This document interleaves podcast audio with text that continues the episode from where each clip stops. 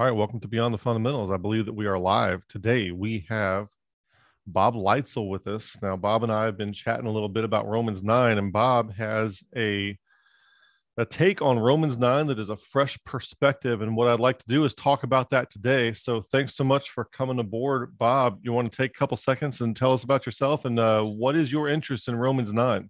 Yeah, thanks, Kevin. Yeah, pleasure to be with you. Been a big fan of the channel for a long time, and uh, really appreciate your study and a lot of points you've made over the years have uh, you know been really insightful. So it's a real pleasure to come on the channel with you. That's for sure. Yeah, I appreciate that. Um, so I'm married. I have four kids. Uh, I live in the Dallas area. Um, my kids are all born in California. We moved to Dallas a few years ago.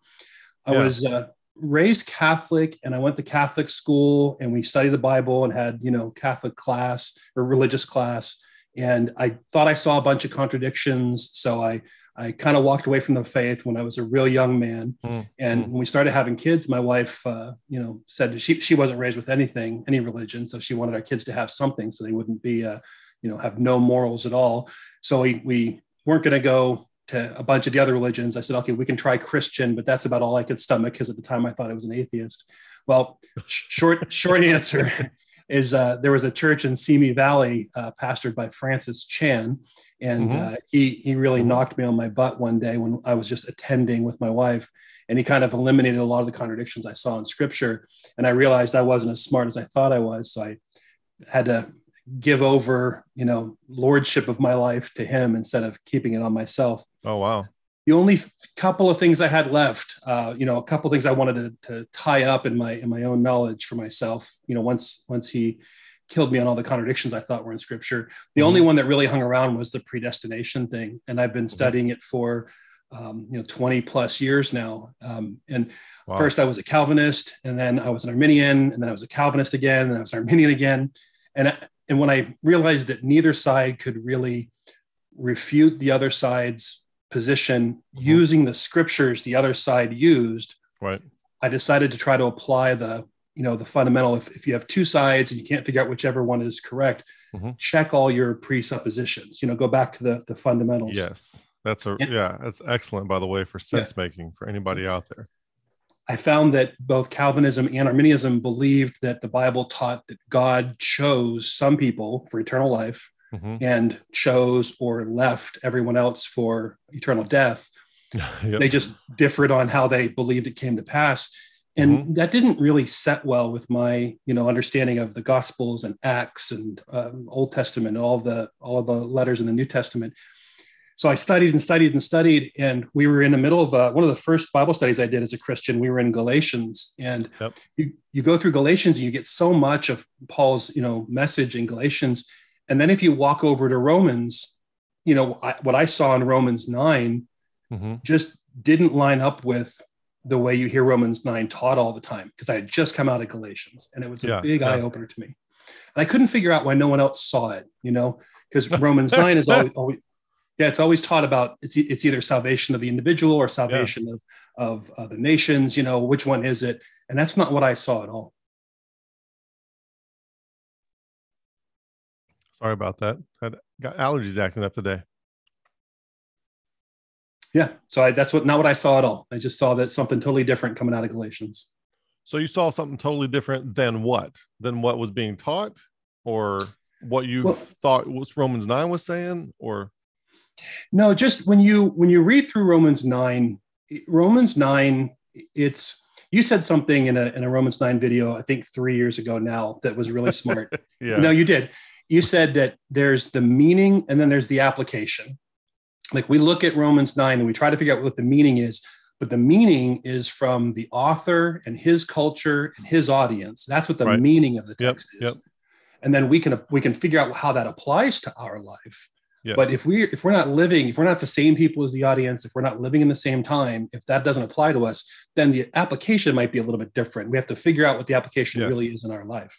Yeah, exactly. And so for me, when, when you read Romans 9, it's to me it's very clearly a recounting of paul's um, struggles and his arguments with the non-believing jews you know we know from acts and um, some of his other letters too that Paul, you know, every time he got to a new town, would go to the temple courts and he would reason with his his fellow believers, his fellow Jews, and of course, yep. all the other apostles all, were mostly going to the Jews to begin with, anyways. So we know that that the arguments were always started, or very largely, often with the Jews in the beginning, and so they had lots of practice arguing. You know, is mm-hmm. Jesus the really Messiah? Really the Messiah? What does that mean for our faith? And you know, Paul everybody was so angry at him that they stoned him, they tried to kill him. You know, he always got into a lot of fights. But yeah. he he got into fights because he would win, because he knew he was right and, and he would mm-hmm. win. Mm-hmm. And, and this section of Romans 9 seems to really clearly be a recounting of his arguments and how, how he would win those arguments, more so to me than um, just trying to figure out, coming out of Romans 8, after he gives the, the golden chain of redemption, after he, he you know uh, tells you all the blessings that are for us, those who are in Christ, you know, mm-hmm. a lot of people teach that Romans 9, Paul thinks, well, people would assume the next question is, well, if, if you're, what you're saying is true, then how come it didn't work for for uh, the Jews? How come it didn't work for his his people? Like, is God's has God word failed? And I don't really think that's what Paul's walking into at all. So, so um, you know, as we were talking before this, you sent over some key points that I think are very interesting. And as we look into this, I want to let anybody who's watching know that um, you you described Galatians 3 and 4. I'm gonna I'm gonna list these four things here as best I can. You describe Galatians 3 and 4 as kind of a Rosetta Stone that unlocks Romans 9. So that'd be interesting to look at that. The next thing you have is a universal inclusion statements like in Romans 10 and 11 that show the main points and the foundation of Paul's teaching that uh, through which Romans 9 should be also viewed. And you have some other passages there. You have some common Jewish theological errors, which could have been rampant at the time, which Paul was also addressing. And then one of the things that's most interesting to me is what the fourth one you have. The it's like a thought exercise that you have to do. The common objections to Paul's message. So you you see Paul as present uh, presenting information in response to certain objections which would be coming from Jews.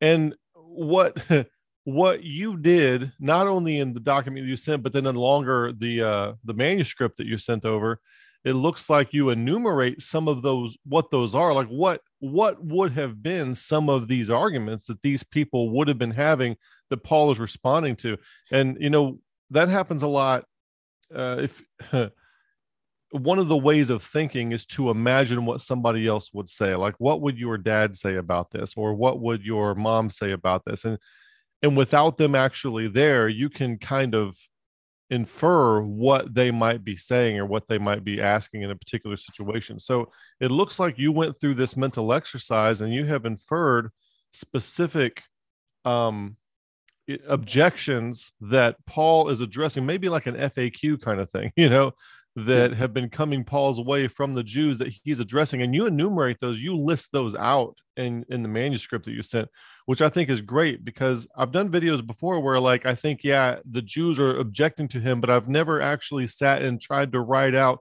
specifically what their arguments would be that he is addressing. I think this is very fascinating. So I'm, I'm glad you brought it up. It goes to the very heart of the meaning question, right? What does Romans 9 mean? And yep. you know, a lot of when I when I saw Romans 9, I went back and I looked to see who's written about this, you know. And over mm-hmm. the last 1500 years, all the books that I'm reading by mm-hmm. you know, Augustine and Calvin and Luther and MacArthur and Piper and um, Dave Hunt, you know, just a whole bunch of people, all the books that you can find out there, the vast majority of them are written by Gentile Christians yeah, right yeah. and that's and that's who we are and the and the vast majority of people i talk to i live in you know dallas i live in the united states most yeah. people i talk to have never met a jewish person let alone have any concept of what their theology is and mm. what those errors and those difficulties of, of, of, their thinking and their theology really is mm-hmm. i actually grew up in a jewish neighborhood in pittsburgh pennsylvania and living in California, uh, but in Southern California, there's lots of Jews in, in the neighborhoods around where I lived. So I, I, was exposed enough to, to, to Jews that I got a, a, decent amount of feeling for, you know, how they thought. And it, when we read the New Testament as Gentile Christians, we skip over it a ton. But if you go to, you know, Ephesians 2 and Ephesians 3, Paul calls it this great mystery that has now been revealed that God is including the Gentiles along with the Jews into, into his family. And we just kind of read right over that because, yeah, of course, yeah, everybody's included, Gentiles included, great, move on, right? But it, it- in Paul's day, this was no end of, of surprise. I mean, this was a, a, a, fantastical new teaching that Paul had. And it, before Christ walked the earth, nobody saw this coming. Yahweh was of the Jews; he was the God of the Jews, and, Mhm. and very, almost nobody else on the planet, right? And, and the Right. Gentiles were just completely out of the picture.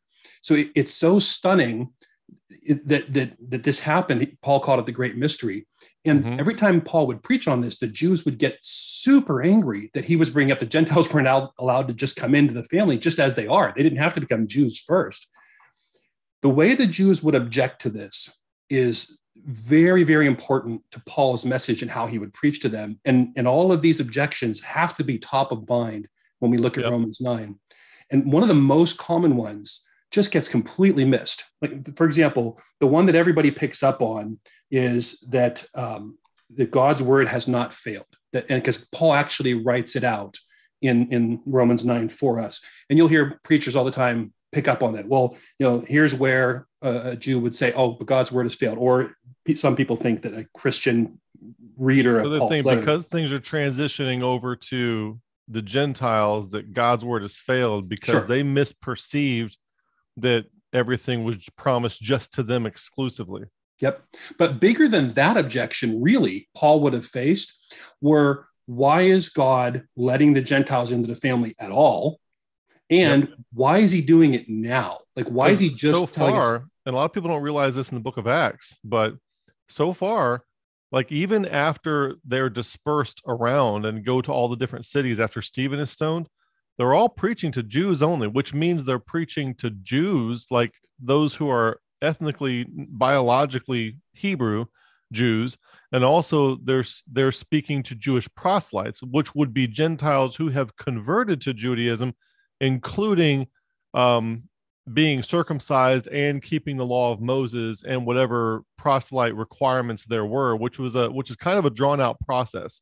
Um, not converting to Christianity can, you know, we typically we say it can happen pretty quickly, but a Jew would con- proselytize to Judaism, a Gentile will proselytize to Judaism over a course of months and sometimes years, depending on the various sect. So, uh, yeah, they're only they're still very uh, Jewishly oriented, even in the beginning of the Book of Acts, and they like the idea that somebody who is not circumcised and who is not keeping the law of Moses can just get saved without having to do any of that is a big shocker, and a lot of them don't like it. Yep. And the common objections would be, you know, why is he letting them in at all like this without having to become Jewish first? And why is he doing it? Why is he telling us about this so many centuries, you know, almost thousands of years after the forefathers? Like, this doesn't sound right, Paul. It sounds like you're just making this up. Yeah. And if you if you look at Romans nine, a key one, for example, at the end of verse twelve, you know, uh, chapter verses eleven and twelve, and thirteen if you include it, but really eleven and 12, 9, 9 11 and nine twelve, are a complex sentence that you know w- I, w- has a main sentence and it has a parenthetical phrase in the middle. And the point of the main sentence of verses 10, 11, and 12, I'm sorry, is that i the elder will serve the younger. And Yep. nobody ever teaches on that. I heard uh, when you were talking with Joel Carson the other day, he, he brought up that, you know, the what if statements down in the 20s, you know, what if God, what if God? And no one ever focuses on the what if. And it, that was fascinating. It was great. He said that. Yeah. But here in verse 12, Paul's point is that the elder will serve the younger. Uh-huh. And it's not because Paul's saying, oh, God chose the younger over the elder. Ha, it's God's choice. Like we said, God chooses some and doesn't choose others. That's not Paul's point. Paul's point is that the elder will serve the younger. And you have to ask, why would Paul say this? Because to the Jews' mind, they're the older son now. They are the ones who've been Yahweh's children, Yahweh's sons for so long that you're just now letting the Jews in. Paul's kind of like in the parable of the prodigal son, the Jews would be the older brother. exactly right. Hey, Yeah. we've been we've been around here the whole time. Where's the fatted calf for us? And the wedding banquet, same thing. That, that the Jews were the first ones that were invited, and they when they rejected him, he sent the invitation out to all the Gentiles. Yeah. Yep. Yep. Yeah. So in this case, the, the, objection about you know people just miss it because they don't realize the Jews. One of the Jews' main objections is why are you letting the Gentiles in now at this late date? And that's got to be top of mind. And if we have that objection in mind, mm-hmm. or these objections in mind, we can see so much more in Romans nine. All the roles get reversed in Romans nine. It's fascinating. So, so yeah, we have somebody in the comment pointing out that uh, there are various different kinds of Judaism going on at the time. Uh, this is parodied by Monty Python's The Life of Brian in in a humorous form, but there are very just like there's lots of different denominations. And so what Paul is addressing here, we're not projecting his these objections onto all the Jews of the era, but we're we're understanding the objections that he keeps running into. And you know, you know, as a YouTube content creator, in in the realm of Christianity, I run into a lot of objections in comments and emails, and it's easy it's easy for me to project that widely across the whole audience when maybe it's only coming from five people, but it feels like a lot because those five people are loud or frequent, you know. So we're looking at what Paul is dealing with as he's going around preaching and what what kind of stuff he's encountering on a regular basis. Exactly right. And he he was really good at looking into the scripture and finding the Messiah, finding Christ in the Old Testament. Yep. I know that there is a, a, place, I believe it's in Galatians, I'm looking for it furiously, where he, he explains that the promise to Abraham was to Abraham and his seed, meaning yep. the Messiah, right? Mm-hmm. Yeah, it's uh, Galatians 3 16 the promises were spoken to Abraham and to his seed. The scripture does not say and to seeds, meaning many people, but and to your seed, meaning one person who is Christ. This is, this is one of the points that Paul would make to the non believing Jews when he's, he's pointing out that, that Christ was pointed to in you know, the Old Testament. And it was it floored them it fascinated them or angered them probably that he was right because they didn't want to hear the message this section in Galatians is key, though. Uh, the chapter three gives the foundation for Paul's point, and then chapter four, the end part of chapter four, from verses 21 on, really uh, is the Rosetta Stone that kind of gives us the clue of how we should read Romans nine. Yeah, so you want to this Rosetta Stone thing is very interesting to me. So you want to start with chapter three. You have verses three through ten. Chapter three, verses 3 mm-hmm. through ten mentioned here.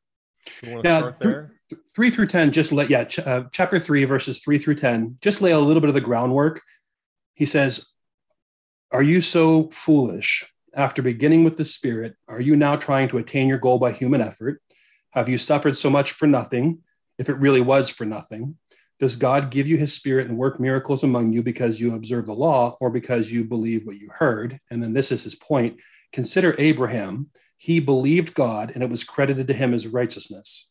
Understand then that those who believe are children of Abraham.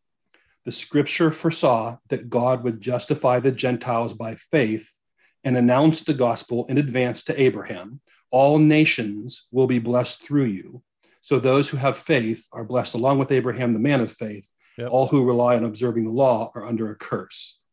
So that so Paul's point here, he's he's transitioning away from the traditional Jewish teaching that you know God gave them the law and and they're the you know their their ancestors, their forefathers, so they're his yeah. children, and and because of the promise that came you know to, to Isaac and to Jacob, but Paul saying no, the, the Gentiles who are having faith are Abraham's children.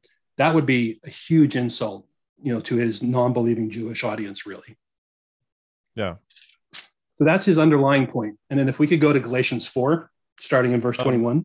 yeah, I just want to I want to add a comment on there. Um, I'm also commenting in the comment section, but I just want to add a comment on there that um, there is this tension, it seems, between Jews of that day, or some at least, and the original promise to Abraham was that in thee shall all nations be blessed. That was the original, you know, promise. That was part of the original promise.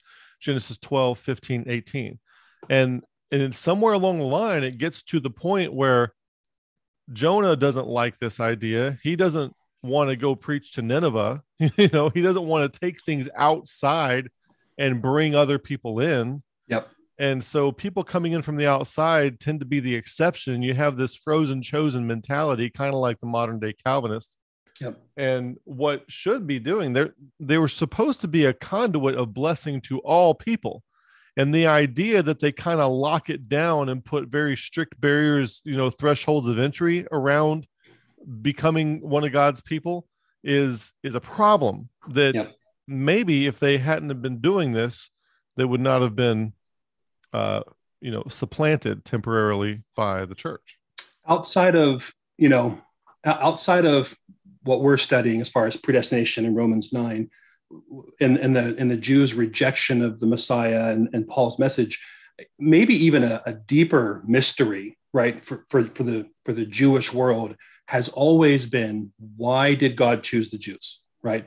It, yeah. Why did God choose us? Of course, they also believe God didn't choose everybody else. And when Paul goes back to the stories, he shows that no, Ishmael actually was quite blessed by God. God protected Hagar and protected Ishmael. Esau was quite blessed by God. He was totally, you know, had, had land and power and riches, and he even reconciled with Jacob. So don't don't think that if God chooses Jacob or chooses Isaac, he doesn't also choose the others. But th- that's what they believed. And this this idea of this yeah, and, and you had to ask the question, chosen for what exactly? Right. Well, you know? to them, the mistake that they made, which is a really common mistake, I think it crops up 400 years after Jesus dies when Augustine gets on the scene. But that mistake is that you know the people that God chooses are really, really special, and everyone else is not.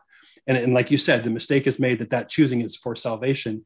Where, where Paul points back to Abraham in, in Genesis 12, and he says, No, the point of, of the Jews being chosen was so that God could reveal himself on the earth and, and show all the nations that by blessing the Jews, that he's blessing everybody, that, that he's the blesser. Yes, yes. It's not that we're so fantastic and holy that God had to choose us to be his children. No, like the story of David and Goliath, God's the hero. David's not the hero, right? And um, Romans 3, I believe, for unto them were committed the oracles of God. And there's, you know, there's so many other things going on that really make me think like, you know, you have Melchizedek pops up in Genesis 14, and then he pops up in Psalm 110, pops up in Hebrews. He's very sparsely mentioned throughout scripture, but he's he's uh conspicuously sparse, you know. Right. uh, where did all those followers of where did all those followers go in the meantime? And so when Jesus makes these statements like I have other sheep which are not of this fold, it makes you it makes you wonder else wonder what else God may have going on in the background that isn't necessarily captured in the Bible. Because while the Bible is true, it makes no claim on being exhaustive. Right. Yeah. No, it's supposed to point the way, uh, but but it's not exhaustive. Right. So there's other things going on. Um, and okay. Uh, yeah. All right. So go ahead. Galatians four, the Rosetta Stone. All right. Let me uh let me sharicate the screen occasions again. there we go. Galatians 4. And we're going to 21. Yep, 21. Tell me, oh, should I read yours, by the way? I keep reading mine. Oh, you can read whatever you want. Tell me. no rules here. Tell me you, I guess I use the NIV. It's fine. I, am okay with any translation. Okay. Tell me, you who want to be under the law, are you not aware of what the law says? For it is written that Abraham had two sons, one by the slave woman and the other by the free woman. So this is Genesis. His okay. son by the slave woman was born in the ordinary way, but his son by the free woman was born as the result of a, of a promise. And then he says the golden line these things may be taken figuratively, for the women represent two covenants. And this is now into Exodus. One covenant is from Mount Sinai and bears children who are to be slaves. This is Hagar.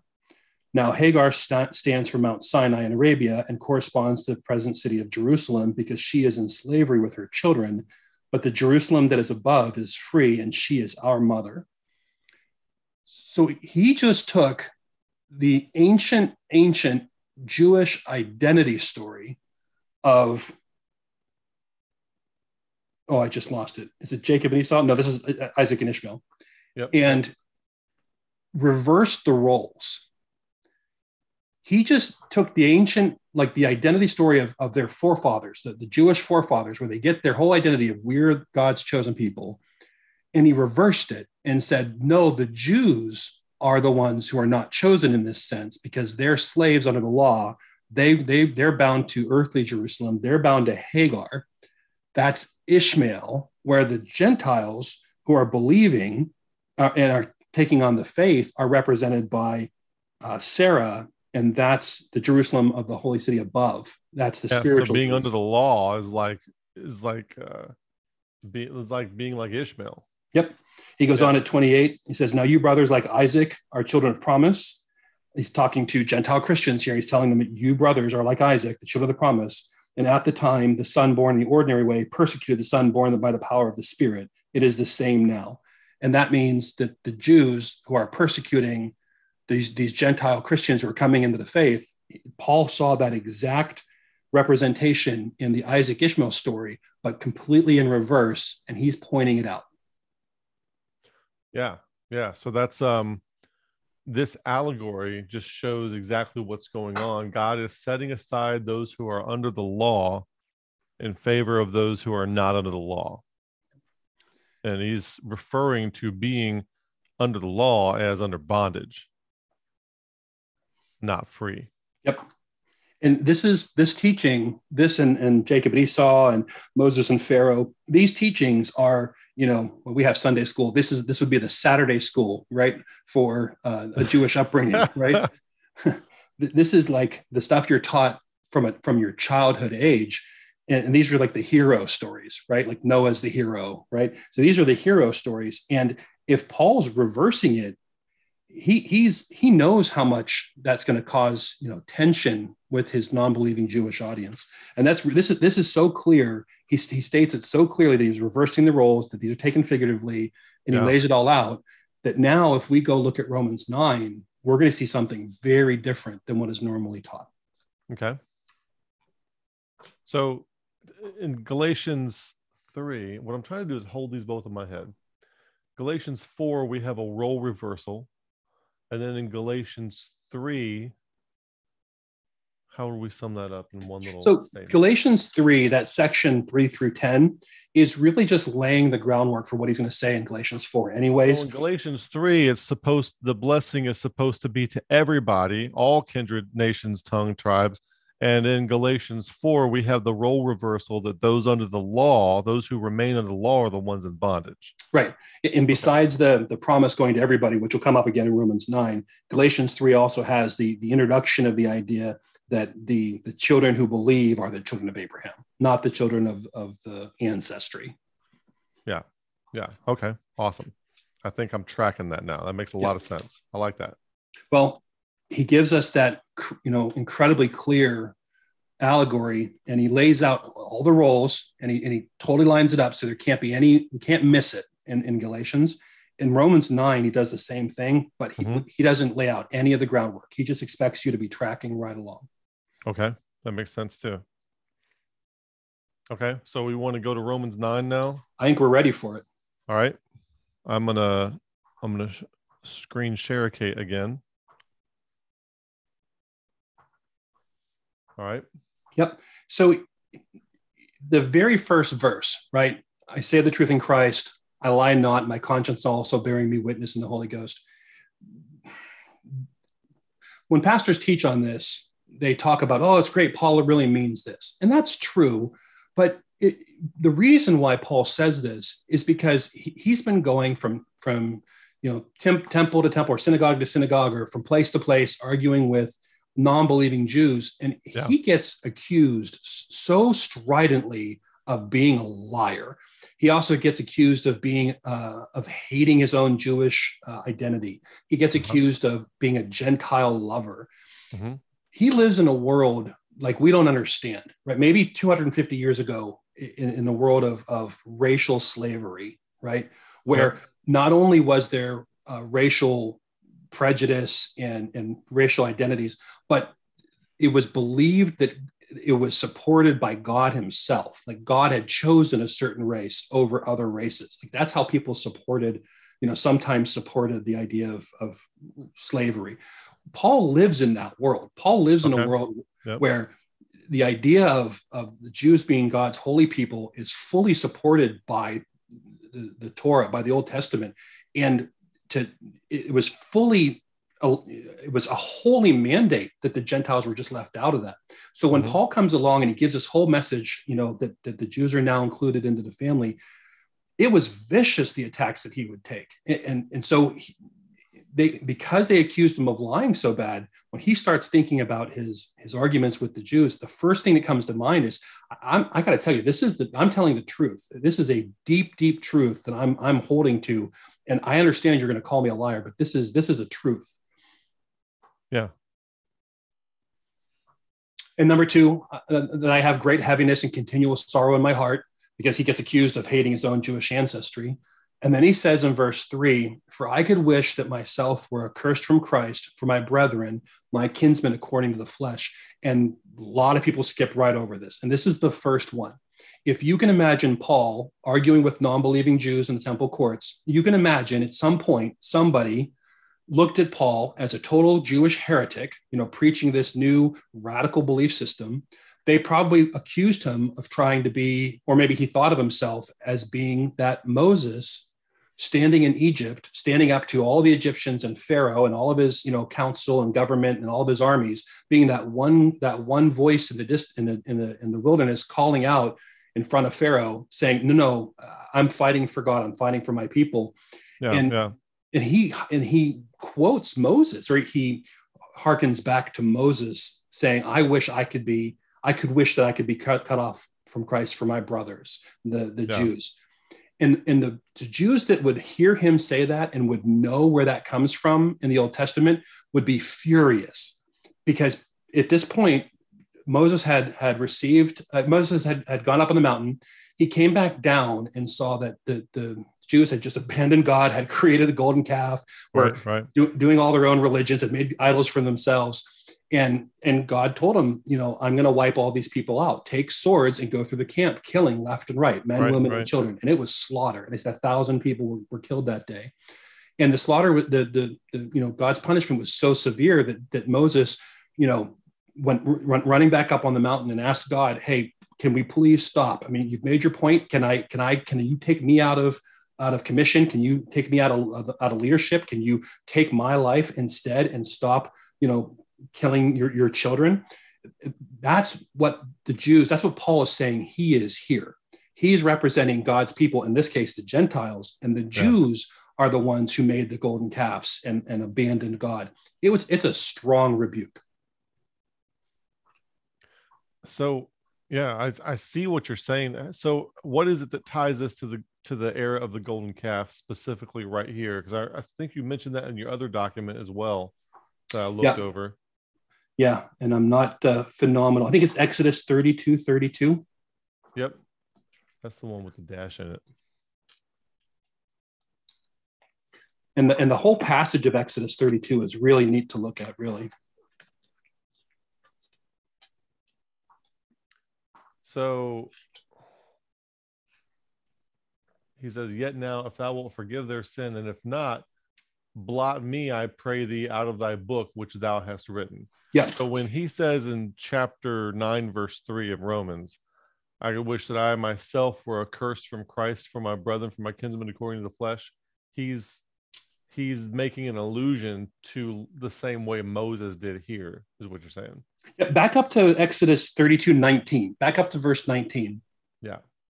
Which makes and, sense it says, and it came to pass as soon as the, as soon as he came nigh, as soon as Moses came nigh unto the camp, that he saw the calf and the dancing, and Moses' anger waxed hot, and he cast the tables out of his hands, and he broke them, and he brake them beneath the mount. And he took the calf which they had made, and burnt it in the fire, and ground it to powder, and strawed it upon the water, and made the children of Israel drink of it. And Moses said unto Aaron, What did these people unto unto thee?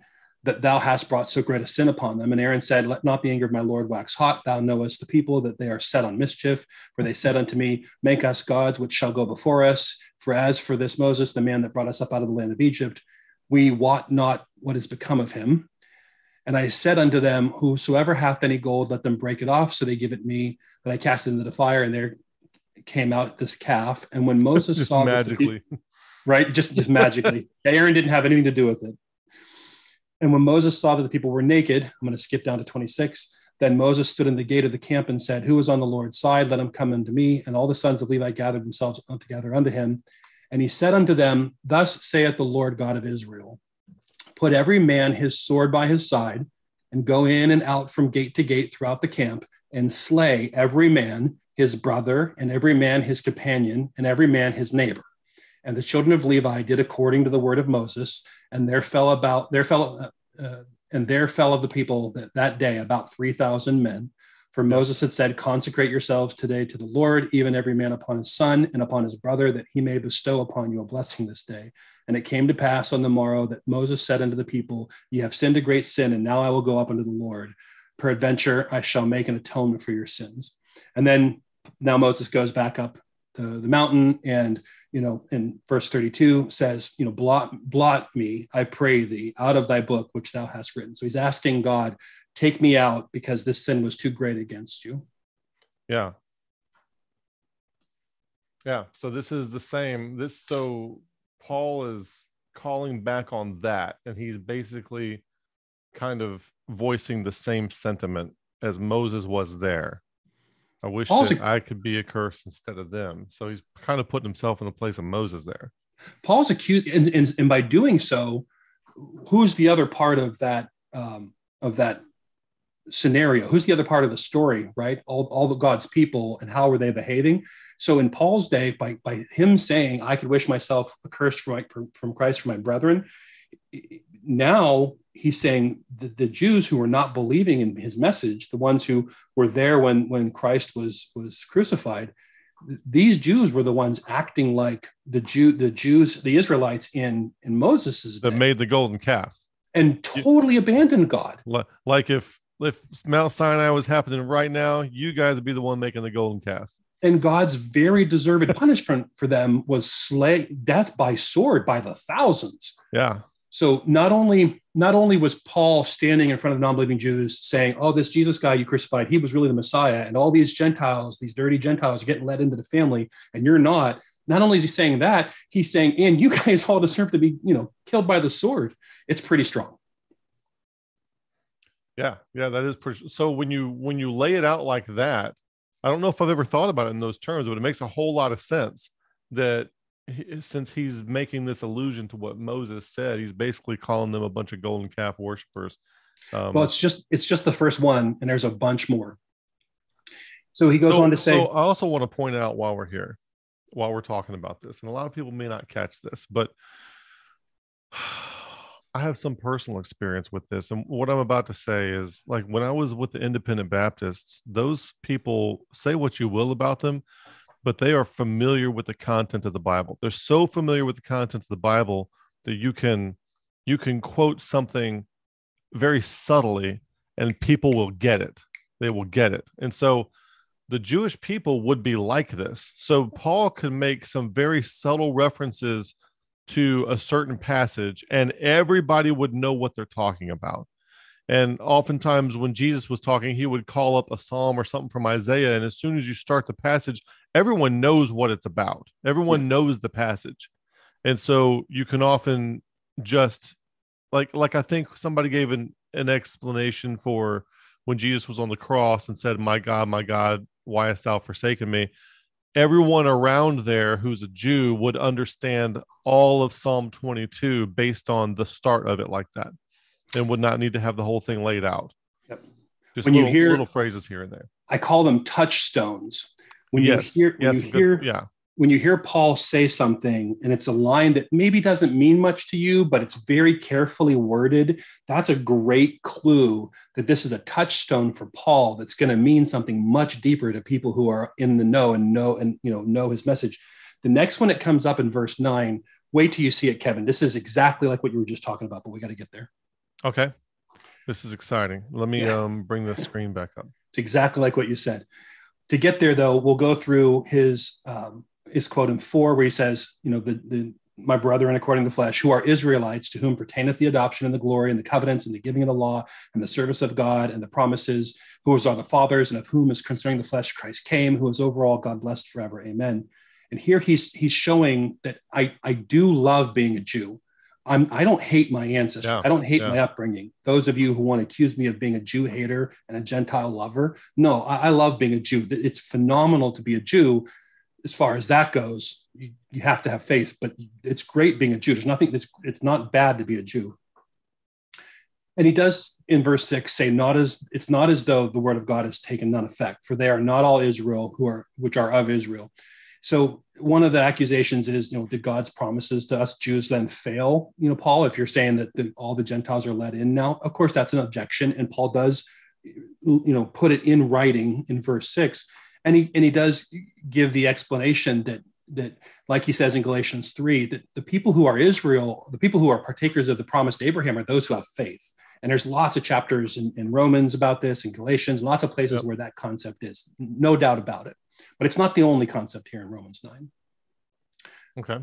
And then verse 7 neither and again this lines up with the galatians 3 that we just read neither because they are the seed of abraham are they call, are they all children but in isaac shall thy seed be called.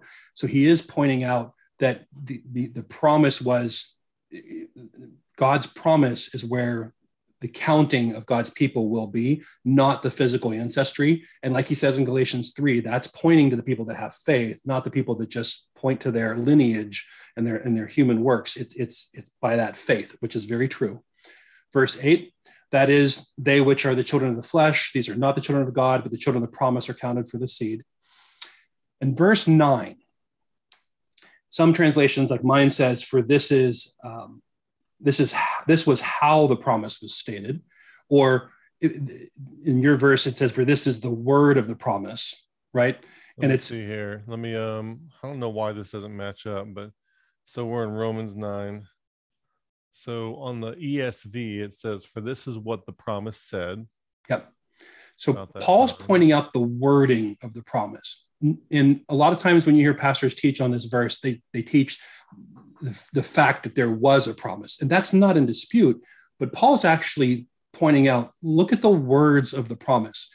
And what does he say? What does he point out? He could have pointed out quite a few things. In fact, if you go back to the original text, you can see that it's actually clearer in other places, uh, just, just a paragraph ahead. But here Paul says the, the promise, this is the word of the promise, at this time will I come and Sarah shall have a son. And there's three things going on in this quote. The first one is, is clear. At this time will I come. One of the major objections to Paul's message is, you know, why is this all happening so many hundreds or thousands of years later, Paul? And Paul said, Don't you remember the promise that was given to Abraham? Like the promise yeah. is that I'm going to come in a year from now. I'm going to come later. Paul doesn't say a year from now. He actually changes it to at this time will I come because he's pointing out that much, much later, and that's his point, is that the Messiah really did come and it really was promised by God. That's part one. Part two is that, that Sarah shall have a son and not, not sons, not seeds, but a son. And as we saw in Galatians 3 and as we see elsewhere with Paul, that son is not Isaac. Paul is using this to show that this, the promised seed is Jesus. So all of our antennas should be up here that this is an allegory. Yep. And what do we know about Sarah? was the promise to Sarah or was the promise to Abraham? It was to Abraham. I mean, they were both there, right? And and why does Paul use the quote that the promise is that, that Sarah is included in this line? Well, we could just skip right over it and say, well, God made a promise and he chose one, not the other, and move on. But Paul didn't do that. Paul pulls out the one that has Sarah in it because what do we know of Sarah in the story? Sarah laughed at God. Yep. Yep. Who's laughing at Paul's message? The, the Jews, uh, the rejecting those who are rejecting Christ. Yep. They actually laughed at his message. They try to laugh him out of the temple courts. They try to mock him and laugh at him. It, it, you know, I remember when I first um, you, you probably heard some pastors um, maybe don't not do the best job teaching the Adam and Eve story, and they kind of point out that Eve was the one who took the apple, and you know Eve kind of started down the path. It, it's I don't think it's a great teaching. I think Adam, if you look at it, Adam was there the whole time and could have said no, but he didn't. So I don't think we should single out Eve as the villain in the Adam and Eve story or, or a worse participant than, than Adam is, and, and nor should we pull out Sarah as a worst participant, you know, in this in the Abraham Sarah story because I don't think she was. But yeah. it is true that it is kind of easy to to mock Sarah for actually laughing at God, and you could see how, you know, in our circles, you know, the rabbis are all men, and they they probably have more of an affinity to Abraham than they do to Sarah. So here, when Paul basically lines them up, the, his non-believing Jewish audience, with Sarah, he's calling them the housewives that laughed at God's promise. And that is another really sharp rebuke. It's a, it's one of those really subtle ones that if you know the identities, you'll get it. But if you don't know the identities, you, you just pass right over it. Yeah, yeah, that makes a lot of sense. The first part of verse 10 is really important because if Paul was talking about the idea that the word of God hadn't failed, because I think he actually transitions away from it in verse nine, anyways. But if if Paul was talking about the fact that that God's word did not fail, it, that's a that's a fair theme, but it's not the theme for the whole chapter. And the beginning part of verse ten, Paul actually gives us that signpost. He says, "And not only this, not not only did the the promises of God not fail, and what's what's the end result of his transition going to be? It's the end of verse twelve, actually." So not only this, but when Rebekah also had conceived by one, even by our father Isaac, for the children not being yet born, neither having done any good or evil, that the purpose of God according to election might stand, not of works, but of him that calls, it was said unto her, The elder shall serve the younger. So if Paul just changed the roles in the promise story to Abraham, and he, he's calling the Jews Sarah and he's calling the son Jesus. Yep what, what are the roles here? We saw in Galatians 3, nobody ever asks who is the elder and who is the younger. People that, that teach on this only just move right on that, that, you know, the elder shall serve the younger, just like God made the promise. He chose one, he didn't choose the other. That's not Paul's point. Paul's point is that the elder shall serve the younger. And in Paul's day, it was really clear that the elder were the Jews they were in God's family to begin with. They were yep, the ones yep. directly chosen. Now that the Gentiles are coming in and being led into the faith, this is a surprise. They're the younger ones. And yet the Jews were the ones acting like Esau, the ones who despised the birthright. They despised the Messiah. They despised God's you know, gift of, of them being chosen for the inheritance. And by so doing, the inheritance has now, maybe temporarily, passed directly to the Gentiles, as Paul talks about in chapters 10 and 11. So, this his main point here is that the elder shall serve the younger. The Jews, you know, the promise was the Jews are supposed to serve the Gentiles. How do you how do you Jews like that? It's rough. Yeah. yeah. It's supposed to be, yeah, they want the other way around.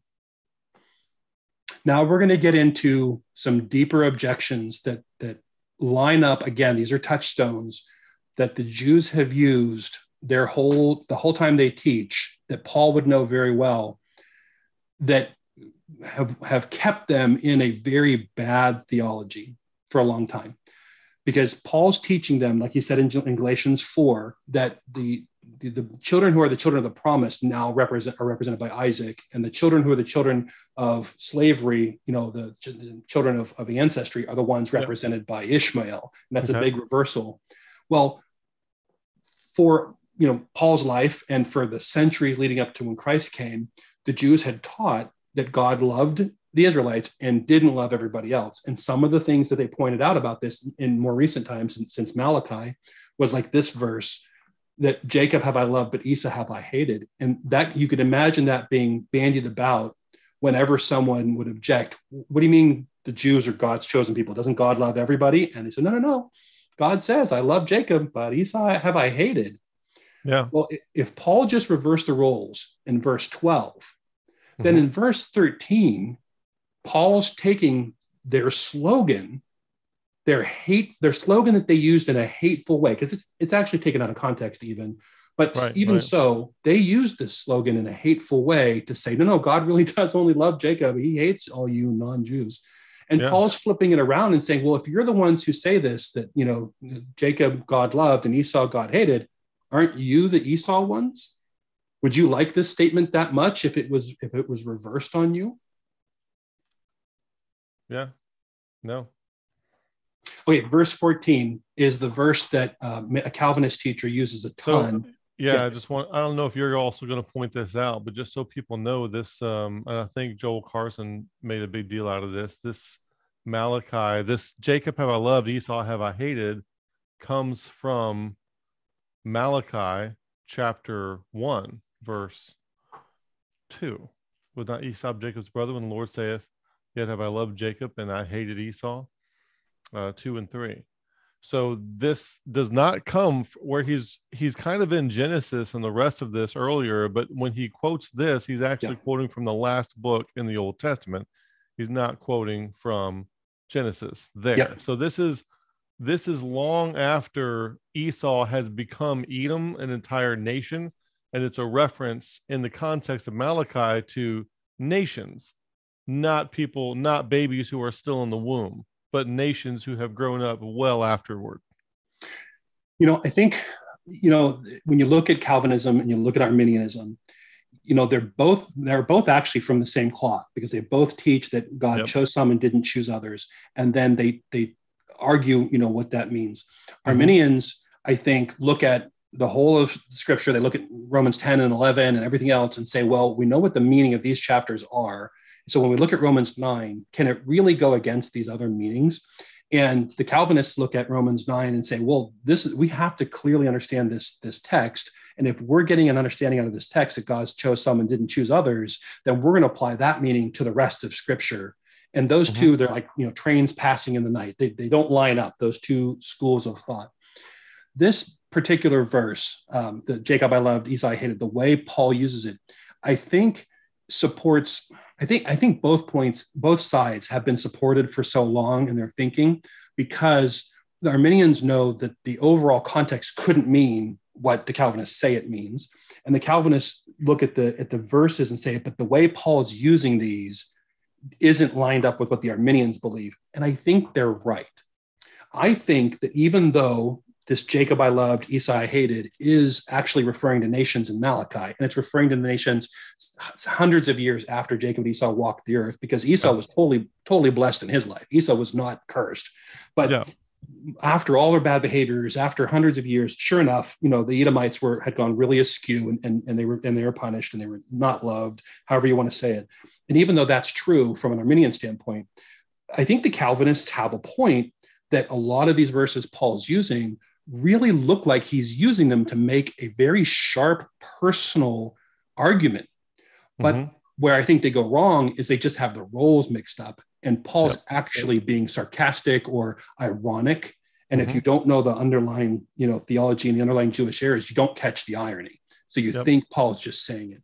You know, I can imagine if we had, um, uh, if you could fast forward 4,000 years into the future and you had an archaeologist, you know, dig up a, a red baseball cap out of the out of the Arizona desert that said uh, "Make America Great Again." Right, that catchphrase, depending on which side of the aisle you're on, can mean a lot of different things. It could be something that's inspiring or something that's hateful, but it's it's not just a plain vanilla message, right? Yeah. It, it can mean, depending on where you're coming from, it has a very significant um, underlying context, underlying tone or message but someone 4,000 years from now is not going to catch any of that.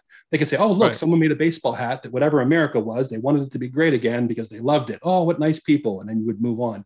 But that is not at all what the message meant to the people who authored it or the people who, who hated it at the time that it was, it was said. And that's, I think, the same thing that's going on in Romans 9.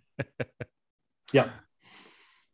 I can just imagine all the people who are going to just uh, isolate out that one little snippet and try to make this a political show. That's gonna be funny. I, I, don't care what side anyone's on. That that is a uh, that's a lightning rod of a slogan, right? Yep. All right. So so did you cover how this is to be? How how does Paul mean this here in verse 13? Yeah, Paul He's means the role this, reversed.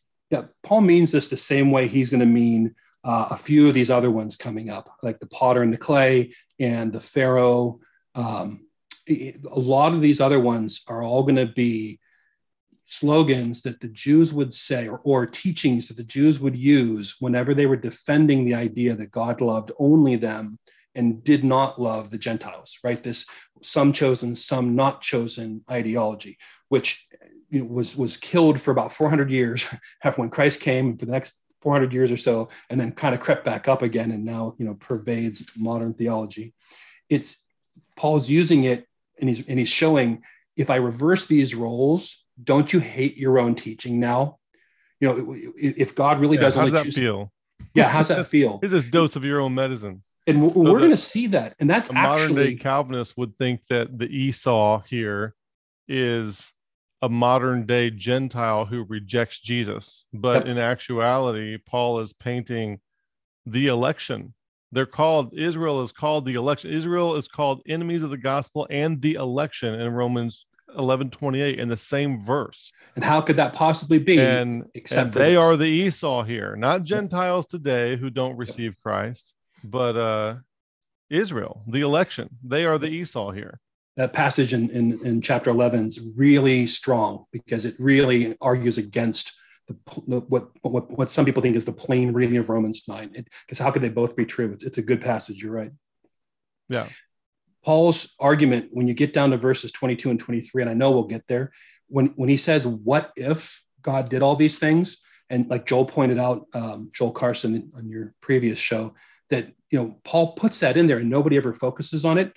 I would go one step further and say Paul's expected answer, why you're asking, why he's asking, what if God did this? He's expecting the reader to know that that's a negative answer, that God did not do this. And that's never taught. Everyone always teaches that this is what Paul's saying this is what God does. But the reason why Paul puts the what if there, he's saying, well, God doesn't do this. But what if he did? And what if you were actually the chamber pot? Wouldn't you hate that? So yeah. we'll get we'll get down to that, but we have a few to go through to get to that, and it's going to be all the same thing if you don't mind. Yeah. So after saying that Jacob I loved and Esau I hated, you know, the, the Calvinists would like to say that that Paul just taught that God chose some and didn't choose others. And right. what's the natural reaction to that? Oh, well, that's not fair. And what does Paul say? Oh, what then shall we say? Is God unjust? Not at all. So therefore, our teaching must be correct. Um, the what do you say? The discriminator that we're choosing must be correct um, because that's Paul's natural reaction, and that's and that's terrible because what Paul actually just did was called them the Esau, and he's calling the Gentiles the the Jacob. And the Jews really would think that that was unjust because all this time they thought they were the Jacob, right? Right. So in verse 15, it's, it's really interesting to look at the difference between verse 15 and what's the where's the other one? Um, verse 18. And they're different and they mean different things in the original context. Okay. Verse 15 is when Moses is asking God to show himself to Moses to prove, you know, that that Moses really does have God's favor and he should go off and do what God says to do. And in verse 15, Moses says, uh, God says to Moses, I will have mercy on whom I will have mercy. I will have compassion on whom I will have compassion. And you always hear this taught that this means um, God loves some and doesn't love others, like, like they will also point out in verse 18. But th- that is not what happened in verse 15. In verse 15, everybody knows that if you see God, you will die. That's clear in the Old Testament. If you if you can see God, you would you would fall dead. You, a human cannot lay eyes on God and survive it. And so when Moses asks for God to, to you know to show himself so Moses can know that he really does have God's blessing, God says, "Okay, I'll I'll I'll pass in front of you." And Moses says, "Oh, but I'll die," you know. And God says, "Okay, well, hide behind the rock, and I'll let my glory pass in front of you." And Moses is still scared. And that's when God says, I'll have mercy on whom I have mercy and I'll have compassion on whom I have compassion. Meaning I can let I can let myself show my glory to you and I can make sure you don't die. I'm strong enough to do that. So you this know. isn't about hardening anybody. If you look over in Exodus 33, 19, um, there it is. Moses yeah. prays and he and he said, I beseech thee, show me thy glory. And he said, I will make all my goodness pass before thee, and I will proclaim the name of the Lord before thee and will be gracious to whom I will be gracious, and will show mercy on whom I will show mercy. So there's no there's no one being hardened there. It's just to whom the Lord reveals himself, I guess, in this sense, in that particular context. because Moses knew that if God showed him his glory, he would die. And God said, Yeah, but I can actually make it so you don't die. I'm pretty strong. Bear with me a second. Well, how does that come into Romans 9? Well, the way it comes into Romans 9, and this is where Paul has this in mind, is in the verses before, Paul just said that the Gentiles are the ones coming to the faith. What if the Jews' job was to show the faith and get it ready so that the Gentiles could come in later? And the Jews hated that message the message that the Gentiles are now being led into the faith. It's, it's the great mystery, as Paul refers to it in, yeah, in chapter yeah. Ephesians 3. Ephesians 3 yeah. It's a phenomenal mystery. Well, one of the objections would be one of the natural objections is why is God letting the Gentiles into the faith, Paul? And what does Paul say? God's strong enough to do this. In your own mm-hmm. stories, you have Moses, you know, being told by God, I, he can have mercy on who he has wants to have mercy on. God can have mercy on the Gentiles. Yeah. So if I want to show myself to the Gentiles, there's nothing you can do to stop me. That's exactly it's, right. It, you know, when you look at what Romans 9 through 11 is actually saying, and you point that out to a Calvinist, it's it's funny how they suddenly think God loses sovereignty to do what he chooses to do. Right. Because it's not how they paint it when they start off. Yeah. It's just a total misunderstanding of sovereignty. God's not strong enough to make people that have free will or can make a choice. Yeah. Yeah. So Paul uses this version of this quote here because he's lining it up with his previous quotes that he that God could let the Gentiles in. That's one of the objections you've got to know about coming into Romans 9. And he uses a different one in 18 that we'll get to. And then verse 16, it's not of him that wills, nor of him that runs, but of God that shows mercy again, it's this is a commonly taught in, in our Christian circles. We teach this all the time that it's not of works. It's it's it's God's mercy, God's grace that, that does the trick. It's not yeah. because our works earn it. And this was a big thing for the Jews too, but this one we understand pretty clearly. Okay, verse 17. Well, the uh the Calvinists like to, the Calvinists have a hang up on the will thing, and they try to project it over onto non-Calvinists. But they need there to be no will. So they try to remove will out of everything. And so they try to make faith some kind of work that you had to will to do anyway. So, yeah, I've heard Calvinists weaponizing this against Bible believers on a regular basis. Yeah, non-Calvinists don't have don't have a fight there. We don't believe right. that yeah. our will is so strong that we can force God to give us salvation because of how good we are. That's that's that's a strong man. God saves those who believe and right. that's what he decided. Yep. Simple as that. Yep. And that belief is surrender. You know, he, everyone he does all use, the saving.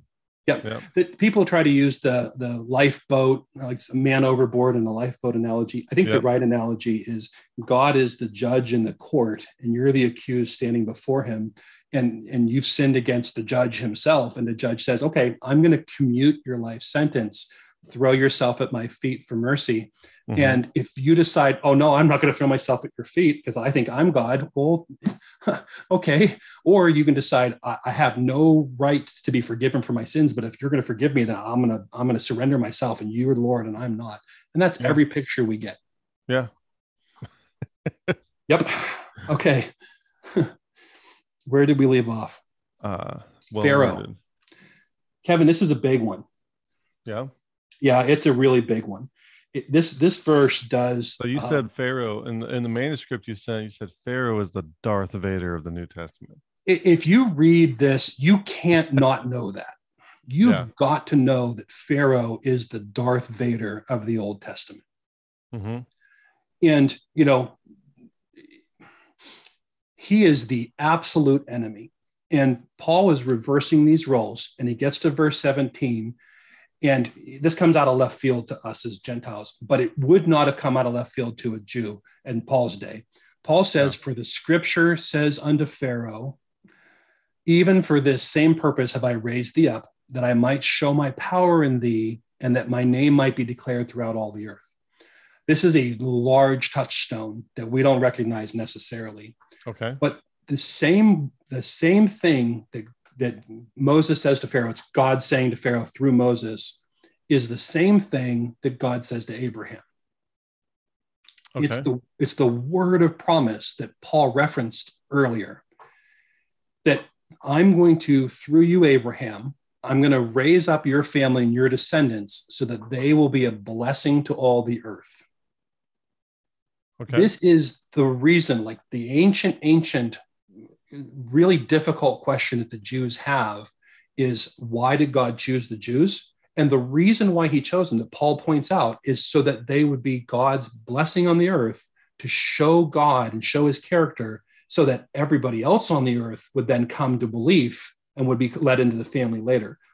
God didn't choose the Jews for the Jews' sake or because they were so holy and fantastic. They were these shall all nations be blessed. Yep. That's that's the point. That's why God chose him. Why did God choose David? Because he was such a strong warrior, because he had a, a slingshot of an arm, he was a Super Bowl winning quarterback. God chose David, the lowliest of all the people in the camp, to show so that when when David beat Goliath, God was the hero, not David. Same yeah. thing with why God chose the Jews. And it's everywhere in the Old Testament. Every single story is God chooses the lowliest, the second born, the, the one who's the, the heel grabber, the weak one. And God makes, makes a hero and a story of, of heroism and, and all these great conquerings out of these people. Um, and this is why the Jews go around in the desert conquering all the other tribes, not because they were great warriors, but they were the worst warriors. But God made it happen so that God was the hero. That's the same thing in, yep. the, in the in the Abraham's in the promise to Abraham. But God doesn't use, um, Paul doesn't use the promise to Abraham in verse 17. He uses the promise to Pharaoh. Okay. Because in Paul's day, the Jews, the non believing Jews, were acting like Pharaoh. They were keeping the Gentiles out of the faith, just like Pharaoh kept the Jews in his kingdom for punishment. He wouldn't let them go. So, Jews, or you could say the same way he was keeping them out of Israel. Right. Or yeah, or away. I guess they were just trying to leave the sacrifice at first. So the same so, way he was keeping them away from that, the Jews are trying to keep Gentiles away from the faith. So Paul's already called the Jews the disbelieving uh, Israelites on the mountain who made the golden calf. He's already called them the mockers uh, uh, that mocked God's promise, like Sarah. He's already mm-hmm. called them the Esau who who for who for a, a, bowl of stew gave up their entire birthright and murdered yep. the Messiah.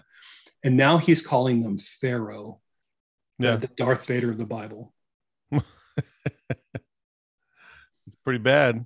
Yep. And so it Paul, almost reminds me of the place in Revelation where uh, where Jerusalem is referred to as Sodom and Egypt. There's Jerusalem's supposed to be the the city of peace. It's supposed to be the chosen city. Yep. But it gets called Sodom and Egypt, and the same thing's happening here, where they're getting they are now the the villain of the story.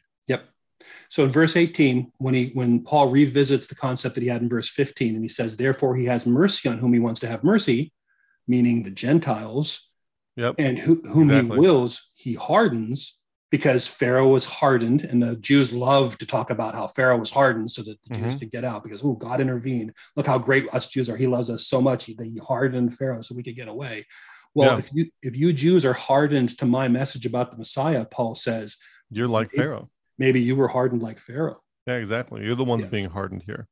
And and Paul's not saying that that's really what God does, but Paul's saying if if you believe that God only chose some people, you're the not chosen ones, and it's terrible right. for you. So he's taking their he's almost like he's taking their misperception of where they stand and turning it back around on them as they believe it, not so much that it's true.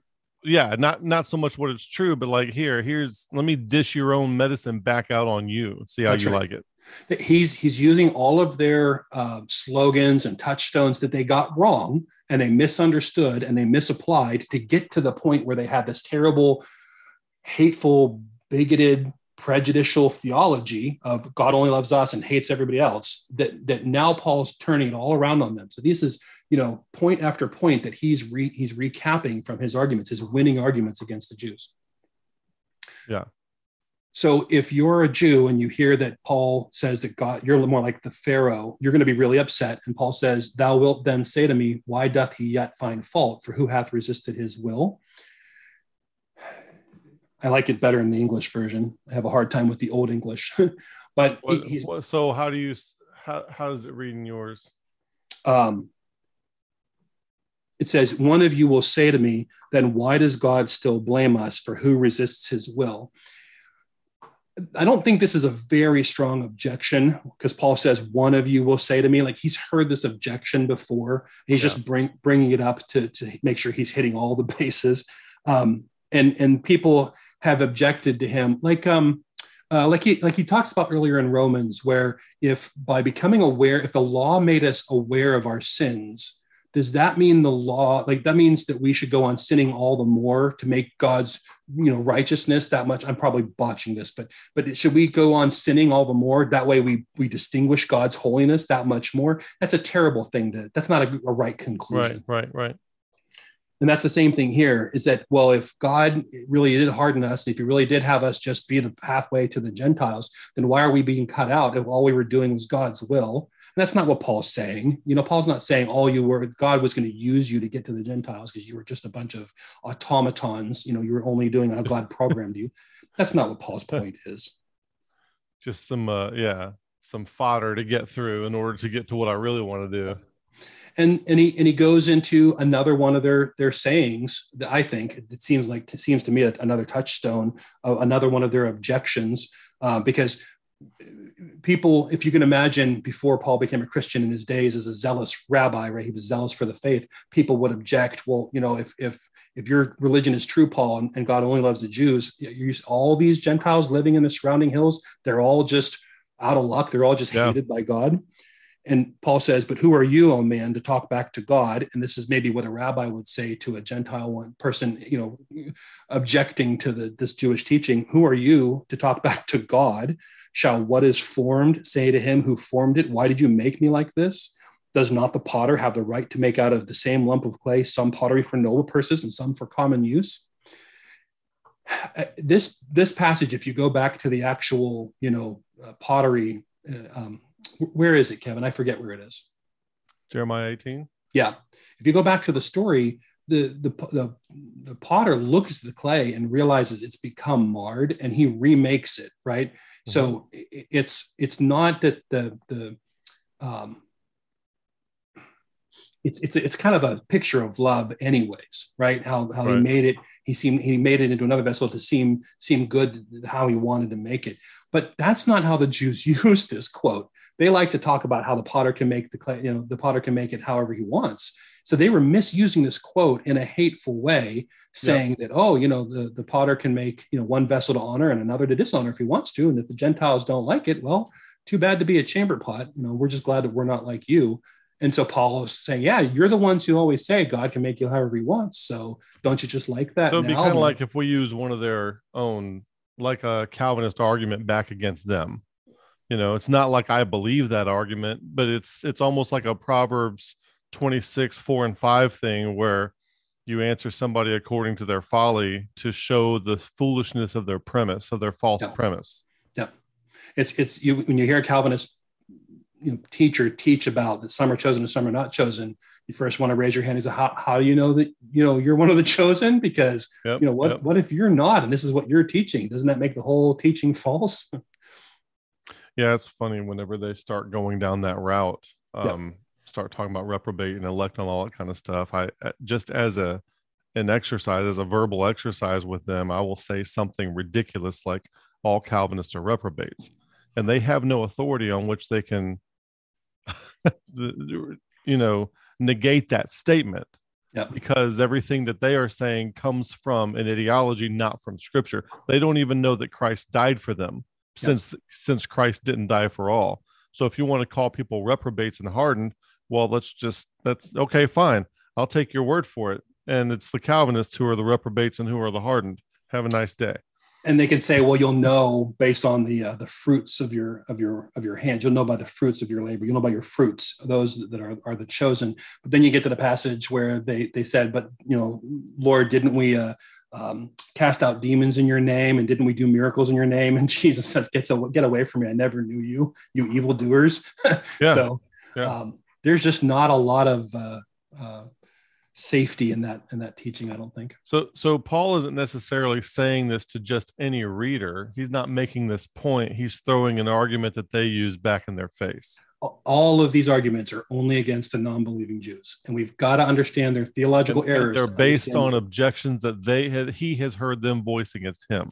and and we can know those objections really easily by just reasoning through where they're coming from or talking to people today who have similar you know ideas and theologies that that the people did in paul's day they're not hard to, to miss if you study the old testament you know all you knew was the old testament you you wouldn't miss these at all if you start off reading the new testament you've never read the old testament it's very easy to miss them let me ask you a question that you may not have a ready answer answer for, and it may seem off topic. Have you ever read much of uh, Peter Ruckman? No. Are you familiar with him at all? No. Okay, so um, he is kind of a divergent thinker and considered a controversial person, and so he's encountering. He's dead now. He died in 2016, April, but um, he uh, was constantly encountering opposition because his thinking was divergent. And so, as you read his commentaries and as you listen to his audio, he's constantly addressing people who are negating what he's saying. And he'll list the commentaries.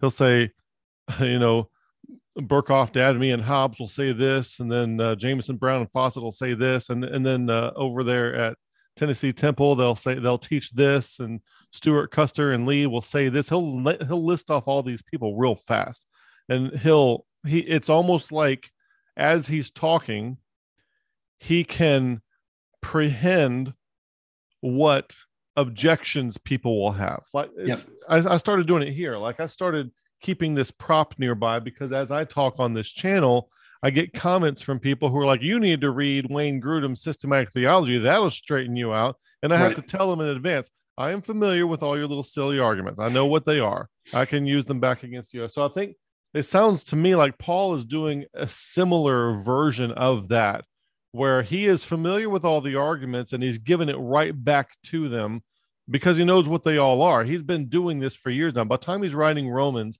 we're probably somewhere around uh, Acts 22, 21, right around there before he starts going to Rome. And uh, he's been through the ring. He's been through all the Jewish synagogues in, in Asia Minor. He stops at the Jewish synagogues first, and then he encounters all kinds of opposition against them. And then he gets stoned by them. So he's had some opposition. And so he can actually build their opposition. He's so familiar with it. And he came from being one of them. Right. That's the point. Build all that into what he's saying. Yeah, all of Acts and all of his letters we get in post conversion, knowing how he argued for the faith, but we don't even get the picture of the years maybe uh, yeah. before the conversion where he zealously sought out the Christians and, and to, for punishment and, and argued against the faith. Yeah, he knows the arguments. He knows them. Yeah, it's it's and and we just you know we pick up the new testament we start reading from romans 1 or ephesians 1 we just it's brand new to us but not to him. There, there's there's so many years and centuries of, of all of this pretext and context that we've got to know if we're going to understand this chapter. A lot of the other chapters they are meant for people who aren't as familiar but this particular chapter where he's going after the the the, the jewish theological errors we we shouldn't read this and think we understand the meaning if we don't d- dive deeply into what those theological errors were and then come at the text to try to figure out what Paul means here. Yeah. Yeah. So verse 22 and 23 are good and and verse 24 is a little bit separate that I think we'll we'll we'll look at in a second. Um, so let me look real quick. I want to see 22, 23, and 24. So I'm just looking to see if how the different translations divvy up the punctuation. Yeah. Because 22, 23, 24 all seem to be one question. And then and then the ESV and the NIV and the King James, it all seems to do the same thing with it, where it is all one sentence there, except for the CSB breaks it up after verse 22. Well, the NIV has a dash before yeah. the verse 24 starts. What what version is that? This one now is the NIV. Mm, what was the one you had just a minute ago? This uh, is the CSB. And they, it has the dash also. I uh-huh. think verse 24 is a little bit separate of a concept and it kind of ties into um, those universal texts that I talk about in, in, in, chapter 10 and 11. So let's talk about 22 to 23 uh, first, and then we'll we'll deal with 24. Okay. So 22, what if God, willing to show his wrath and to make his power known, endured with much long suffering the vessels of wrath fitted to destruction? And, and then in other uh, translations, verse 23 starts, and what if, um, actually, I read mine, what if he did this to make the riches of his glory known to the objects of his mercy, whom he prepared in, in advance for glory? Yep. So the plain reading that we hear the Calvinist Arminians teach is that, that God did choose some people for, that are um, his um, vessels of mercy, and some people are vessels of wrath. That God did do that, and and you know, and they the people teach that you know Paul's putting forth the idea. What if God did that? Wouldn't that be great? Or you know, isn't this a new concept to you? Yeah, I think based on everything we've read so far, and even based on the actual language of these quotes, that that's not the right reading that right. Paul is saying, what if God did this? And what if it wasn't you? Yep. Wouldn't that yep. be terrible? Because it's a good thing God didn't do this. He, he's saying, what if God, willing to make his power, willing to show his wrath, make his power known, endured with much long suffering the vessels of wrath fitted to destruction? And like we did with every other verse above this, we have to ask, who is that supposed to be? It's not just some random group. It's not just some random individuals or random nation. Paul is saying that this is you Jews, you non believing Jews, just like he said before. So, what if God did this so that he could show glory on the Gentiles? Like, what if that was the whole plan? Wouldn't you hate that? You know, because that's the opposite of what you thought you were yeah. in this whole story. Yeah. And, and the reason why he starts it off with the what if, like you know Joel Carson alluded to or was wondering, is because it, it is important to Paul to say that, and, and, and other translations have it in twenty in the beginning of twenty three also, because it's a it's a it's a hypothetical question that has a, an expected negative answer. Right, right. In verse twenty four, he says, "Even us." And, and this, so this is important, right? Because in um, Ephesians and in so many places, Paul puts himself into the audience of the Gentiles. He it'd be like if you know we're uh, we're both you know, citizens of the United States, and yeah, if yeah. you or I went to Africa to be a pastor uh, the rest of our lives, yeah, you can't stand in the pulpit and say, "Oh, you Africans, you live this life. You Africans." You would have to say "we," because no no message comes across well when you're saying you, you, you, you the whole time. You know, if it yeah, doesn't I knew apply a missionary to, one time who went to Mexico and he said, I'm not going to be a missionary to Mexico as an American. I'm going to become a Mexican. That's great. I'm gonna, I'm gonna be among them. So he would say we he would talk to them. Yeah. And that's exactly what Paul said of himself, right? He became this to these people to, to be able to teach to them. And that's exactly the same thing here. He says, even us, whom he also called, not only from the Jews, but also from the Gentiles. And some people take the understanding that that means Paul, uh, that God called some people from the Jews and some people from the Gentiles. And I don't think that's right. Um, yeah. We'll look at the, the universal statements. What Paul's whole point is, is God didn't only call the Jews, he also called the Gentiles. Right. That's right. what Ephesians 1 11 means. That's what uh, mm-hmm. Romans 10 11 through 13. This, I mean, this is what these explicitly say. It's what Galatians says, you know, that, that God's chosen everybody. Everybody is chosen. And the dash before this is to indicate that Paul's kind of transitioning his teaching here to the bottom line is, is that, you know, God did also call the Gentiles and he right, called the Jews. Right. We, all, we all know that, but he, he also called the Gentiles. Right. Everybody's so it's, called. It's interesting here. It's it's so baffling to me. Like the Calvinists got a hold of me pretty early on, I guess, when I was in Bible college, you know, getting my degree in theology from the University of Mobile. I got it from Calvinist professors. I was in a church where the church where the pastor was Calvinist, and it kind of snuck up on me. And I spent about a year as a Calvinist myself. And so when I was delving into Romans 9, there was this there was this Calvinism that I felt like I couldn't unsee. Hmm. And the longer I've been out of it, the more intuitive the correct reading is to me. And and and now I mean it's obvious Jews and Gentiles is who he's talking about here. It's so baffling to me that anybody can see this other than how it's obviously written. It's not written about Gentiles and Gentiles who are elect and non-elect today in 2022 It's written about Jews and Gentiles, obviously, especially if you keep going in the chapter, especially if you look at the start of the chapter, especially yep. if you look at chapter 11. I mean, you couldn't mistake it if you stayed up all night with a mistaken machine. You couldn't. Yeah, it's so clear. But should I we did. look at I must should we look at some of those with a mistaken machine? should we look at some of those universal statements that he says?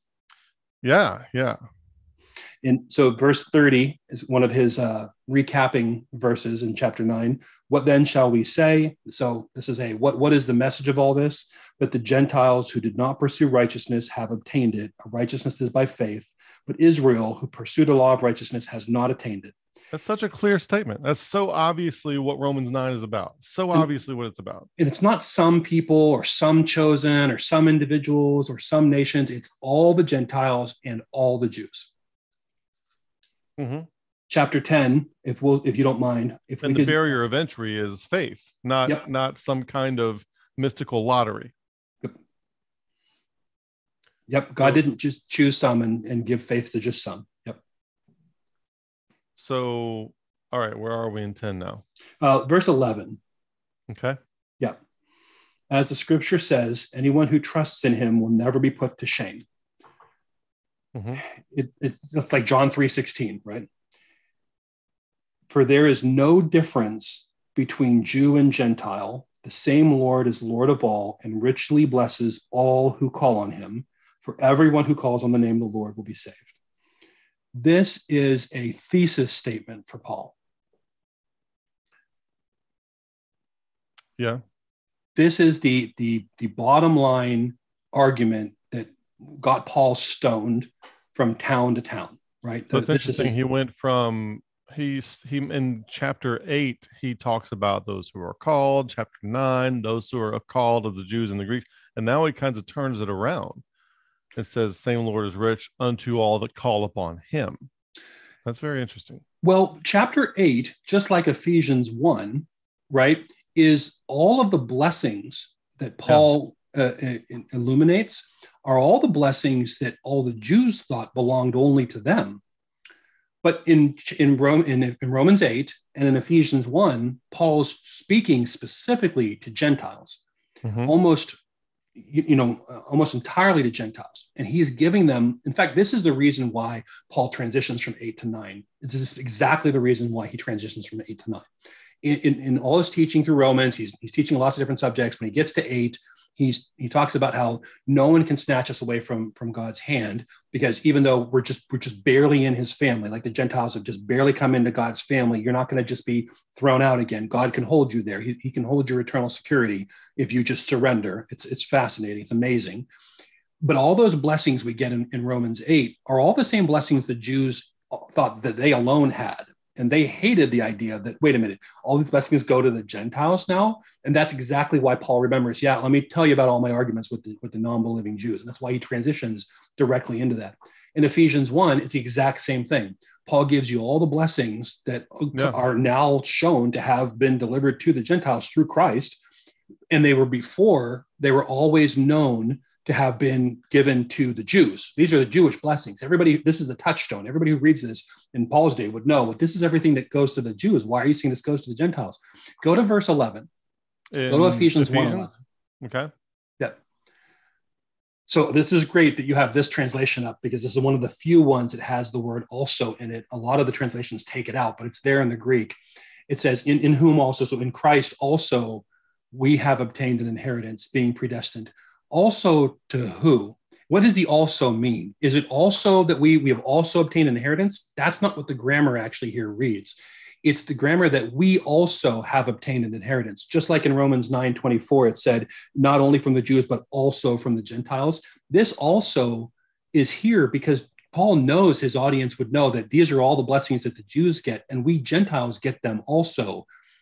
Okay. That, that, exactly, yeah.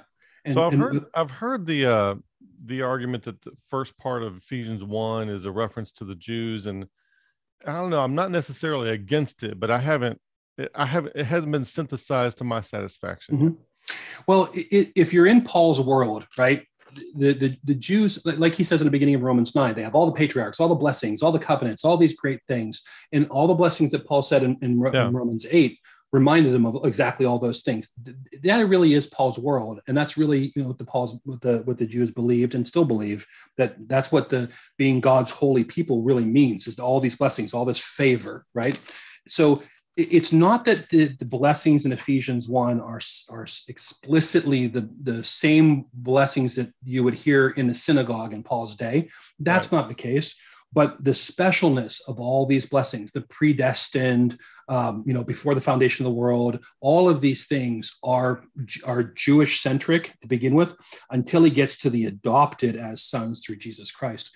The um, i think it was joel carson that said that the um, i just it's, it's top of mind because i just listened to it right? Um, the the I think it was him that said that the adoption in um, of sons in verse in Romans 9 4 is more of the the acceptance as sons like natural sons whereas the adoption of sons in ephesians 1 is that if the jews were the natural born sons through their ancestry through their lineage you gentiles have been adopted into the into the family. So paul's saying everybody's an heir now right? And so these these promises are are are very they hearken back to the same kind of promises the jews would get. But in verse 11 paul says through christ we Gentiles were also chosen. The Jews were chosen, but we Gentiles were also chosen. And that's why when he goes into Ephesians 2 and Ephesians 3, his message is so clearly everyone's chosen. Um, what's what's yeah. the uh, what's the one that I have on my list? Is it chapter 3? Um, is it verse 10? No. Verse 6. Chapter Ephesians 3 6. Okay. Let me let me let me type it in up here so we don't give people seizures. All right. Is that three six? Um, I think it is on the right hand side. Yeah. Mine's very different. Hmm. So yours Where's my NIV? Uh, go to Ephesians 3 6. This mystery is that through the gospel, the Gentiles are heirs together with Israel and numbers of one body and shares together in the promise of Christ Jesus. Yep.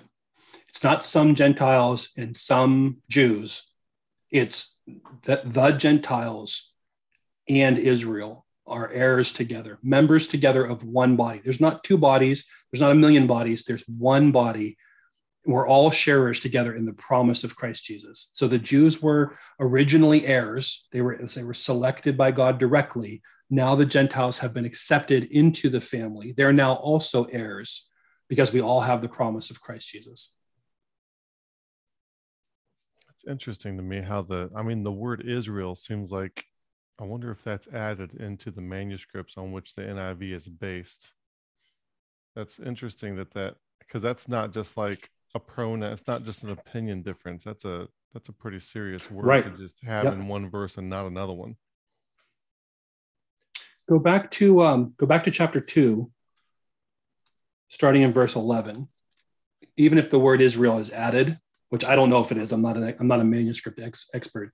Starting in, in chapter two, verse 11, it's fleshed out much more thoroughly, right? Yeah, yeah, definitely. This is a great passage here. Wherefore, remember that ye being in time past Gentiles. I'm reading from the right hand side, right? Yes. Um, in time past Gentiles in the flesh, who were called uncircumcision by that which is called the circumcision in the flesh made by hands. That at the time ye were without Christ, being aliens from the commonwealth of Israel. So you were, the Gentiles were separated from Israel and strangers from the covenants of promise. That's yeah. all this all the stuff we're hearing about in Romans 8 and Ephesians 1, having no hope and without God in the world. But now, because of Christ Jesus, you who were sometimes were far off are made close, made nigh by the blood of Christ, for he is our peace. You scroll down a little bit for us, yeah. He is our peace, who hath made both one and hath broken down the middle wall of partition between us. And just one more verse. Having abolished in his flesh the enmity, even the law of commandments contained in ordinances, for to make in himself of twain one new man, so making peace, and that he might reconcile both unto God in one body by the cross. So the whole idea with Paul is that there used to be this idea that God chose the Jews and didn't choose the Gentiles. They were enemies, yeah. they were far yeah. off, they were split. One were heirs, the other one were just outsiders. And that's all gone now. Everybody's together. Yeah, that makes a lot of sense. And then, you know, we always like to point out Ephesians 2:12 flies in the face of a Calvinistic rendering of Ephesians 1:4. Yep. Because when a person is born before they're in Christ, they are definitely not in Christ. So they cannot have been in Christ from before the foundation of the world. Yep. So that phrase in Christ gives uh, the Calvinistic rendering of uh, Ephesians 1 4 some some big problems. So I think Ephesians 2 and 3, to wrap it up, Ephesians 2 and 3 and Romans 10 and 11 are so clearly about everybody being contained together in one body. Everybody's yeah. chosen, everybody's loved by God. Yeah. That the, the doctrine of election that teaches that God only chose some people and didn't choose others, and right. then you can argue about the reasons, that is supposedly taught in Romans 9 and Ephesians 1, really Romans 9, is, is really baseless that there is not a teaching that God chose some and didn't choose others. It's a it's a vast misunderstanding of the text. It's not about nations or individuals. God really chose everybody. Right, right, absolutely. Yeah, that makes a lot of sense. So, so that's your summary right there, huh? That's it. I thought there's going to be more pomp and circumstance leading up to that. you know, I, I, forgot to read our little our little uh disclaimer? Little disclaimers before we got started. But yeah could, that's i uh, could have reminded you. Yeah you could have or i could have just done it. But you know because we have calvinists watching all the time it, it might bear in mind to to remind everybody beyond the fundamentals does not promote or agree with arminianism pelagianism universalism syncretism monergism or any other ideological label to which calvinists attempt to map their theological opponents we also do not hold to free will as an axiomatic premise, nor do we worship ourselves or think that we save ourselves. And we completely support uh, biblical predestination and biblical election while rejecting Augustinian and Gnostic perversions of these concepts. So sometimes you just got to say this because we are always having new uh, Calvinists join us who don't know, who aren't curious at all about what our perspective is, and they just assume that we're Pelagians or Arminians or something like that. Yep. So this has been exciting. So Romans 9 is very clearly somebody objecting to what Paul is saying. It is Jews who are upset that God is just willy nilly letting Gentiles come in without requiring them to be any kind of Jew or be a proselyte to Judaism. Or, like the way it's worded in Acts 15, they don't have to be circumcised and keep the law. They can just straight up have faith in Christ, no deeds of the law, and bam. I'll do it better. by Christ. I'll say that Romans 9 is Paul, who had lived in an ideology that thought that God chose some people and didn't choose other people. Yeah. And he's flipping that around to show how ridiculous that theology was and destroying it. And Flipping unfortunately, Jews. That, right, but unfortunately, that theology has totally resurfaced. So the very passages where Paul is destroying that some chosen, some not chosen theology are the, is the passage that now people use to try to prove that Paul's teaching God chose some people and didn't choose others. Yeah, yeah, that's pretty ridiculous. Yeah, it's amazing. Pretty ridiculous. So I'm and looking that Rosetta, and that Rosetta Stone is in Galatians four. So let me ask you: Now that we've gone through it all, okay. have, has anyone ever? Because I because you never see anybody go back to Galatians four and look at that as a way to see Romans nine. Have you now? What do you think of Galatians four in relationship to what we just looked at in Romans nine? Um, what did we say that it was again? Because I remember saying them and my attention span is um so okay so Galatians 4 is the role reversal and Galatians 3 is the supposed to be a blessing to everybody. Yep. Um so separately I'm very familiar with those concepts but the concept of using them as a Rosetta Stone for Romans 9 seems like a brilliant insight. It's it's uh, it's so simple, it's profound, or vice versa. But it's it's right there in the text, and when you bring that over, you see Paul's thinking, and when you use it for Romans nine, to me, it is it is very enlightening. It, it seems when I go through it, it seems like it unlocks every like, you know, I think a way to understand what the way a, a, way to know that you really understand what an author's intent is what mm-hmm. he means in a passage is if if you could put yourself into his place and you could write the exact same passage he's writing for the same yes. reasons. And I think when we hear teachers teach Romans 9, we hear so much uh, uh, uh, like a hopscotch. They're trying to jump from lily pad to lily pad to get from idea to idea to kind of explain, well, this is how we think we understand this passage. But if you use Galatians 4 as, as the, as the um, roadmap on, on how Paul thinks, and you apply that to Romans 9, now all of a sudden it unlocks this um, yes.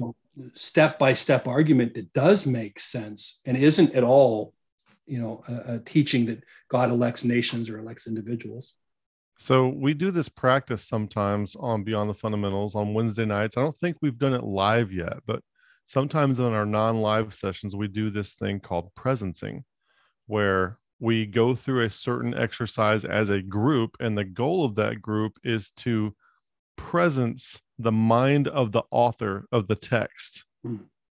like and and kind of make it feel like the person is there with us to explain himself mm. and without going through those motions exactly i feel like you have done that with the way you've looked at romans 9 you have done presencing of the author to get us into his mind to see what he's saying and thinking and uh, i think it's been fantastic i think it's fantastic perspective and I really appreciate you coming on and sharing that with us. We need to ask if anybody in the audience knows how to publish a book.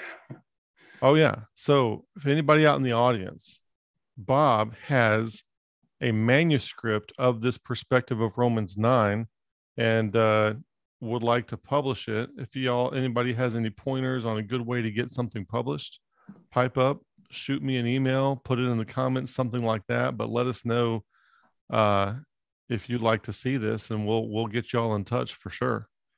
That'd be great. You got any uh, last words you want to leave us with, Bob? So you just yeah, spend good, them all. Good, good question. I think I've spent a lot of words. What else did we? What else did we have in that uh, original key uh, point? We talked about Galatians. We talked about the universal inclusion statements. We talked about theological errors, and we talked about objections. Now, Kevin, I think we we covered it all, sir. Yeah, I think we did. I think we did. It's been uh, it's been very enlightening. I really appreciate you coming on, and uh, I'll get feedback from people, and I'd like to have you come on again. That'd be I'm sure. That'd be a lot of fun, and sure. we're getting we're getting positive feedback. Uh, got one guy saying that you're you're a buddy, which is another way of saying that he thinks your your thinking is spot on. Awesome. and uh, and mature. All right. So thanks a lot, Bob. Thanks for coming on and uh, yeah. definitely looking forward to interacting with you in the future and hopefully having you back on whenever we get a chance. Ton of fun. Love the channel. Thanks so much for having me.